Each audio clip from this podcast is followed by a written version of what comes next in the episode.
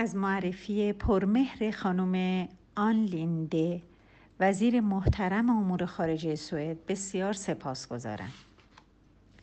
دوستان عزیز حضور در جمع خانواده رایت لایولیهود برای من افتخار بزرگی است. می‌خواهم در این فرصت از بنیاد برای بینش عشق و دوستی که در کار شما تجلی می کند تشکر کنم.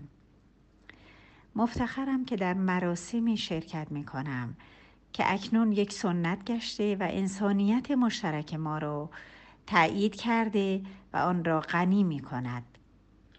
حقیقتا حضور پرمهر شما برایم تدائی سخن سعدی شاعر بزرگ قرن سیزده میلادی است سخنانی که به دیوارهای سازمان ملل زینت بخشیده و تجلی اعلامیه جهانی حقوق بشر می باشد. بنی آدم اعضای یکدیگرند که در آفرینش ز یک گوهرند چو عضوی به درد آورد روزگار دگر عضوها را نماند قرار در روزهای سخت اعتصاب غذا در زندان و افزایش فشارهای غذایی بر خانوادهام از طریق همسرم رضا خندان مطلع شدم که جایزه نوبل آلترناتیو به من و سه تن از فعالان مدنی از کشورهای دیگر تعلق گرفته است. قطعا افتخار بزرگی بود که من یکی از برندگان این جایزه باشم و البته در آن شرایط سخت انرژی دوباره برای ادامه راه برای من و خانوادهام فراهم می کرد.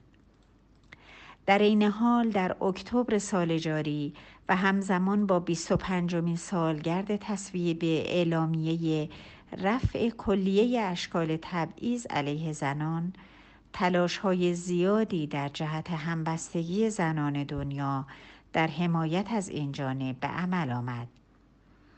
از این بابت نیز من از حمایت های بیدریقی برخوردار بودم که جایگاه خاص خود را داشته است و بنیاد شما در ایجاد آن همبستگی به طور برجسته عمل کرده بود. تردید ندارم گشایش های غذایی که منجر به مرخصی درمانی این جانب گردید نتیجه همین همبستگی و دوستی عمیق بوده است. در طی سالهای حبسم که صرفاً بابت انجام وظایف حرفه‌ایم بوده است افکار عمومی و نهادهایی چون بنیاد شما حمایتهای گسترده ای را از من به عمل آوردند. این حمایت های بی سابقه جهانی مرا از هر توضیحی به فرزندانم که از خردسالی شاهد زندانی شدن مادرشان بودند بی نیاز می کند. من به عنوان کسی که همواره رویای شهروند بودن برابر بودن و برخوردار از حق بودن را با خود حمل کرده است به قدرت و امنیت شما به عنوان شهروندان جامعه دیگر قبطه می‌خورم. اما این را می‌دانم که جامعه شما نیز در مسیری پرپیچ و خم راه خود را به سوی دموکراسی گشوده است و به پاسداری هر روزه از دموکراسی پرداخته است که بسیار ارزشمند است. از این بابت جامعه مدنی ایران نیز به عنوان قسمتی از کره زمین که می‌خواهد این قسمت از جهان را با تکه بر ارزشهای مشترک بشریت قابل زیست کند طی سالهای طولانی و با مسالمت آمیزترین قدم ها راه دشوار دستیابی به دموکراسی را میپیماید زیرا ایرانیان نیز مثل همه جای دنیا می‌خواهند با آرامش، عدالت و آزادی زندگی کنند. و البته جامعه وکالت هم در این میان نقش خود را ایفا می نماید.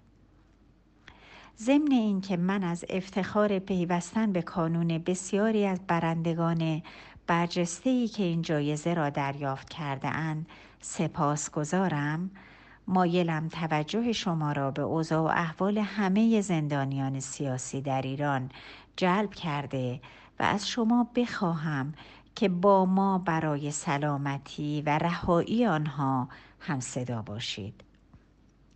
مراتب سپاس و قدردانی خود را به اوله فون اوکسکول مدیر محترم بنیاد Right Livelihood و اعضای محترم هیئت امنا و قضات عالی قدر تقدیم می دارم که و مراتب تبریک خود را خدمت سه برنده دیگر این جایزه لوتی کانینگهام رن، برایان استیونسون و آلکس بیالیاتسکی اعلام می دارم.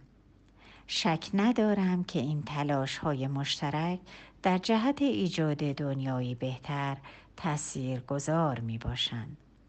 با تقدیم بهترین احترامات نسرین ستوده سوم دسامبر 2020 ایران تهران